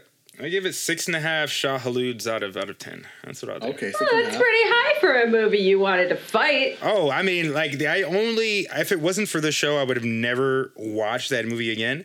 Um, I watched it and I was uh, uh it was kind of like when I saw Resurrections for the first time. Um, I wasn't stoned enough, uh, and I enjoyed it much more than this film. I enjoyed this film a little bit more on the second rewatch. Uh, Okay, uh, okay. Kind of, you know, being a little a little bit high. So uh, I'll- yeah, six and a half uh, Shai-Huluds out of out of ten. What do you think, Jamie? I'll give it a solid seven. That I watched it. I didn't hate it. I didn't love it. It was fine. Hmm. Uh, that's like a C. Yeah. Maybe maybe C plus. It's like a C. Yeah. It's fine. Mm-hmm. I watched okay. it. It did its job. I had something to do when I was too tired to read, but to not time to go to bed yet. So yeah, hmm. great. That's all I hmm. ask of a movie. What do you think, Ed? Ten out of ten. Ten out of know, ten. I have All one right. role on this planet, and it's to chill until they do God Emperor. Bruh, we, we all right, all right, man. Like when the second one comes out, we'll we'll see each other on the TL, Yeah, man. no, because. I, I, I, I still, I mean, I still have so many. Uh, you know what? I am just going to. Uh, I'm going to wait for the director's cut, and when it's like a five hour movie. Um, you know, then I'll probably uh I'll revise my uh well it'll be a new movie, so I'll have to revise my rating. But I'll I'll wait uh before I give up on Dune the franchise. Until the Atreides cut comes out. I have Yeah, a lot until of criticism too. You know, like I think, like I was saying, I think Leslie's, you know, criticism from Struggle Session are pretty much like right on the head, right? But I'm just gonna shell until I get what I want. It's like with me. It's like with me and Batman, man. Like I mean, I will never not watch or love a Batman film. Um, that is my role. I'm here to shill for Bruce Wayne, uh, aka the Dark Knight. So I get it. I get it. So I so two things I will say. One, my rating is I think I think like an eight, eight and a half. I Okay. from the highest rating I gave a film on on this series so Oh, far. yeah. Um, but the other thing too is I mean listen, we can have our favorite characters, but I find it a little bit suspicious that so-called communist Aaron Mm-hmm. stands a billionaire. Yeah, uh, wait, wait, wait. Who, is- who, who am I standing as a bill? Wait, hold on, hold on. Batman. A billionaire Oh, listen, man. vigilante. Listen, bro. Listen. Yeah, yes, Batman is a billionaire. Um, yes, he's a sociopath who beats up uh, uh, mentally ill people at He's 3 basically a.m. like those guardian angels people. yeah, yeah, he is, he It's is. like if Michael Bloomberg did that for, for wouldn't as a hobby. fuck if I lived in that city. Bro, he, he break your legs for Oh like buying like not even selling, but buying an eighth of weed. He'll break your fucking legs. I would not even jaywalk if I lived in Gotham. Listen, I will say this. Uh, uh, at least his movies are more entertaining. And uh, I've never fell asleep watching a Batman film. Um, and again, uh, I'll, I'll give I'll give the second one a shot, man. Now that I guess this one was successful enough for them to do a second one, and now that I've already seen kind of like the setup, yeah, I'll watch the second one and probably like it a lot more. Um, but I mean, it wasn't there. There were worse movies that came out last year, so eh, it was all right, I guess. Yeah, All all right. things considered. So what do we want to plug? Ed, Aaron? Go ahead, Eddie. You can go first. Uh, I just got my For, podcast. for our 20 paid subscribers who are listening to this right now. Well, this will be free. Oh, is it? I mean, I think so. I Okay, think never mind. I take it back. Usually, cultural Marxism is a premium offering, but I guess with the return of Aaron and whatnot, Yeah. we should make it free. Yeah, with me, with me and Ed, uh, uh, which we didn't argue that much. But go ahead, Ed. I'll let you. I'll let you plug your shit. Yeah. So, you know, uh, this machine Mm-hmm. kills. Um, my podcast with Jathan Sadowski and Jeremy. Um, With Jason Sudeikis? oh, Sadowski. No, just just kidding. Oh yeah. you got me. I was like, oh. That'd be pretty cool, huh? yeah. Um, then I write a lot of advice. Uh, stay tuned for a big crypto feature I've been working on for a, a long time about a really stupid fucking game I hate so much. oh, I hate so much. It's a crypto game, and I'm so happy it's over that I'm I don't have to write about it anymore. I'm just finishing up my edits. A edits. crypto game. That sounds. That sounds evil. It is. it is. God, So- I don't know how you handle writing about shit you hate all the time, and I- I, don't know if I could deal with that. I, I got a lot of uh, hate is a really good motivator for me. I'm a hater. yeah. I'm a player hater. That's what it comes down to. you, you, you, you thrive on the haterade. I am. My Thriving hatred on is the pure. hater. I think you have to have you have to have a little bit of it, or else I would go mad. Um, and also, it's fun. It's kind of funny seeing them figure out stupider ways to burn money. you know, And for people to lose money, people that deserve to lose yeah. money. That When the. Yeah. people deserve, I love it. Yeah, yeah, yeah, yeah. All right, Aaron. Uh, just plugging uh, the Trillbillies, Trillbilly Workers Party. Um, Oh yeah. And then uh, also, I am the latest comics correspondent on Struggle Session. Oh yeah. Um, Shout out to Struggle Session. shout out, shout out to Struggle Session, and uh, doing uh, uh, their Alan Moore Presents series with them. And then uh, Yeah. I guess you guys can find me on Twitter, Paradoomer, and uh, check out my Substack because I'm trying to write. More. the only account, the only Twitter account that Aaron has ever had. The only one I've ever had. Uh, the only one. Um, rising from the ashes, as always. No, but uh, yeah, no, my Substack, Space and Light, uh, that shit's all in my bio. So check that out. I'm trying to write more, especially uh, like culturally, like cultural kind of criticism, cultural Marxism, actually. is kind of what um, I want to get into a little bit more. So check that shit out. And um, yeah, this is, this is All right. nice. Thank you. Well, uh, Thanks I for guess coming, just- guys. yeah. And until next time, do the watching. the watching. Hey. Watch this movie. Bye. Put you on repeat, play you everywhere I go. E- e- everywhere I go play you everywhere I go. Put you on repeat, play you everywhere I go. E- everywhere I go, I play you everywhere I go.